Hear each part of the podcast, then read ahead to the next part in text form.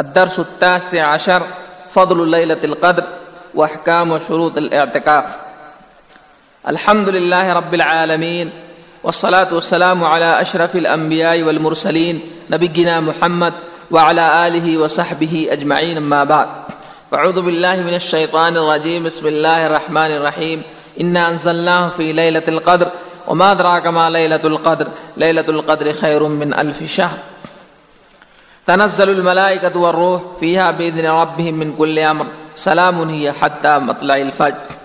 معزز حاضرین، اسلامی بھائیوں بزرگوں اور دوستوں، رمضان کا مہینہ بڑا مبارک مہینہ ہے اور اس مہینے میں اعمال کی بڑی فضیلت حاصل ہے۔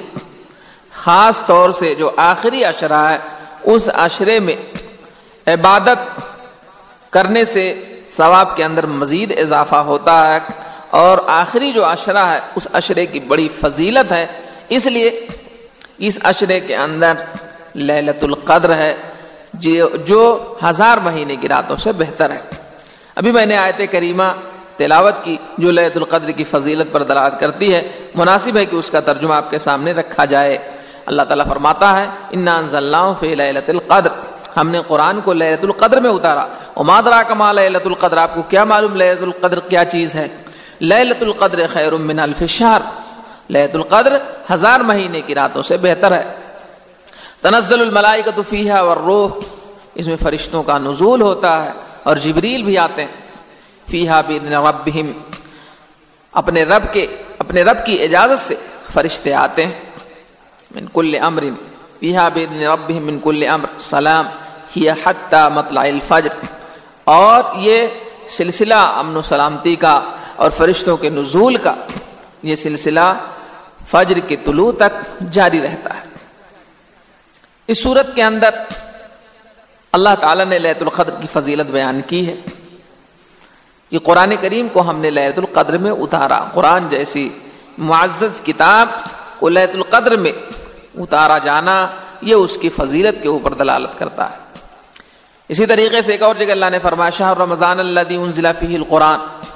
کہ رمضان کا مہینہ جس میں قرآن کو ہم نے اتارا۔ اسی طرح ایک اور جگہ فرمایا، انا ضلع فی لیلۃ مبارکہ ہم نے قرآن کو مبارک رات میں اتارا۔ تو لیلۃ القدر، مبارک رات سے مراد لیلۃ القدر ہے۔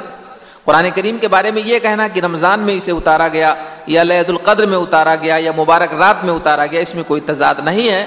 اس لیے کہ لیلۃ القدر اور یہ مبارک رات جو ہے، یہ رمضان ہی کے اندر ہے۔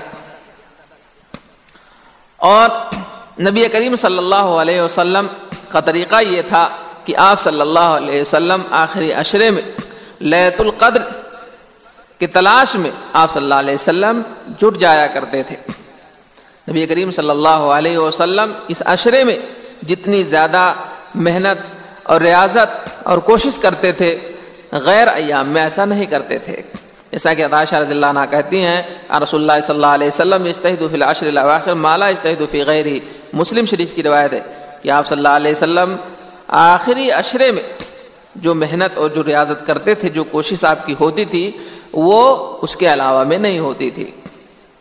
ایک اور روایت ہے تاشہ رضی اللہ تعالیٰ عنہ کی، جسے بخاری اور مسلم نے نقل کیا ہے، ان نبی صلی اللہ علیہ وسلم کانا اذا دخل العشر شد میزرہ واحیا لیلہ وائقد اہلہ کہ نبی صلی اللہ علیہ وسلم کا طریقہ یہ تھا کہ جب آخری اشرا آتا تھا تو آپ صلی اللہ علیہ وسلم اپنی کمر کس لیا کرتے تھے اور آپ صلی اللہ علیہ وسلم خود جاگتے اور اپنے گھر والوں کو جگاتے تھے۔ جاگنے کا مطلب یہ ہے کہ آپ صلی اللہ علیہ وسلم نماز پڑھتے، ذکر اور دعا کے اندر مشغول ہوتے، اسی طریقے سے اپنے اہل و عیال کو جگاتے تھے تاکہ وہ بھی نماز، ذکر اور تجر و عاجزی و انکساری میں شریک رہیں۔ آج مسلمان اس سے غافل ہیں۔ وہ خود اللہ کی عبادت کرتے ہیں، ذکر و اذکار کرتے ہیں، لیکن اپنے اہل و عیال کو اس سے غافل رہتے ہیں۔ حالانکہ اللہ تعالیٰ فرماتا ہے، یا الذین انفسکم علیکم نارا وقودها الناس والحجارہ۔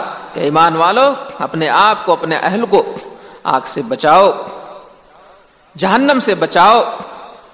اس آگ سے جس کے ایندھن انسان اور پتھر ہوں گے۔ کمر کس لیا کرتے تھے؟ اس سے بعض علماء نے کہا کہ آپ صلی اللہ علیہ وسلم عورتوں سے کنارہ کش ہو جاتے تھے اور عبادت کے لیے اپنے آپ کو تنہا کر لیتے تھے۔ یہی وجہ ہے کہ آپ صلی اللہ علیہ وسلم آخری اشرے کے اندر اعتکاف فرمایا کرتے تھے۔ نبی کریم صلی اللہ علیہ وسلم کے بارے میں ہتاشا کہتی ہیں، انا نبی صلی اللہ علیہ وسلم کا نیا تکف العشر الاواخر من رمضان حتى توفاه الله تعالی، ثم اعتکف ثم اعتکف ازواجه من بعد. نبی صلی اللہ علیہ وسلم رمضان کے آخری اشرے میں اعتکاف فرمایا کرتے تھے۔ یہاں تک کہ اللہ تعالیٰ نے آپ کو وفات دے دی، پھر آپ کے بعد آپ کی بیویوں نے اعتکاف کیا۔ یہ بخاری شریف کی روایت ہے۔ تو نبی کریم صلی اللہ علیہ وسلم کا یہ طریقہ تھا کہ آپ اعتکاف فرمایا کرتے تھے۔ اعتکاف سے اعتکاف آدمی کرتا ہے۔ تو لوگوں سے کٹ جاتا ہے اور اس کا تعلق جو ہے صرف اللہ رب العزت سے ہوتا ہے۔ اس لیے اعتکاف کی بڑی فضیلت ہے۔ اور اعتکاف کے بارے میں آپ کو یہ بتا دوں کہ اعتکاف کے لیے مسجد شرط ہے۔ اعتکاف کے لیے مسجد شرط ہے۔ اگر کوئی شخص کسی گھر، اپنے گھر کے اندر اعتکاف کرنا چاہے تو نہیں، اسی طریقے سے عورتیں اگر اعتکاف کرنا چاہتی ہیں تو وہ بھی مسجد کے اندر کریں۔ بشرطے کہ اس مسجد کے اندر انتظام ہو۔ فتنہ اور فساد کا ڈر نہ ہو۔ جو لوگ یہ کہتے ہیں کہ عورتیں اپنے گھر میں اعتکاف کریں گی اعتکام میں بیٹھیں گی، اس کا کوئی ثبوت نہیں ہے۔ ازواج متحرات نے مسجد کے اندر، مسجد نبوی کے اندر اعتکاف کیا۔ تو للت القدر کی بڑی فضیلت ہے۔ اسی طریقے سے اعتکاف کی بھی بڑی فضیلت ہے۔ اور یہ چند آیتیں اور چند حدیثیں آپ کے سامنے رکھی گئیں جو لہت القدر کی فضیلت کے اوپر اور اسی طریقے سے اعتکاف کی فضیلت کے اوپر دلات کرتی ہیں۔ دعا کریں کہ اللہ تعالی ہمیں رمضان کی قدر کی توفیق عنایت فرمائے اور شب قدر میں ہمیں شب بیداری کی اور عبادت گزاری کی توفیق بخشے۔ آمین۔ السلام علیکم و اللہ وبرکاتہ۔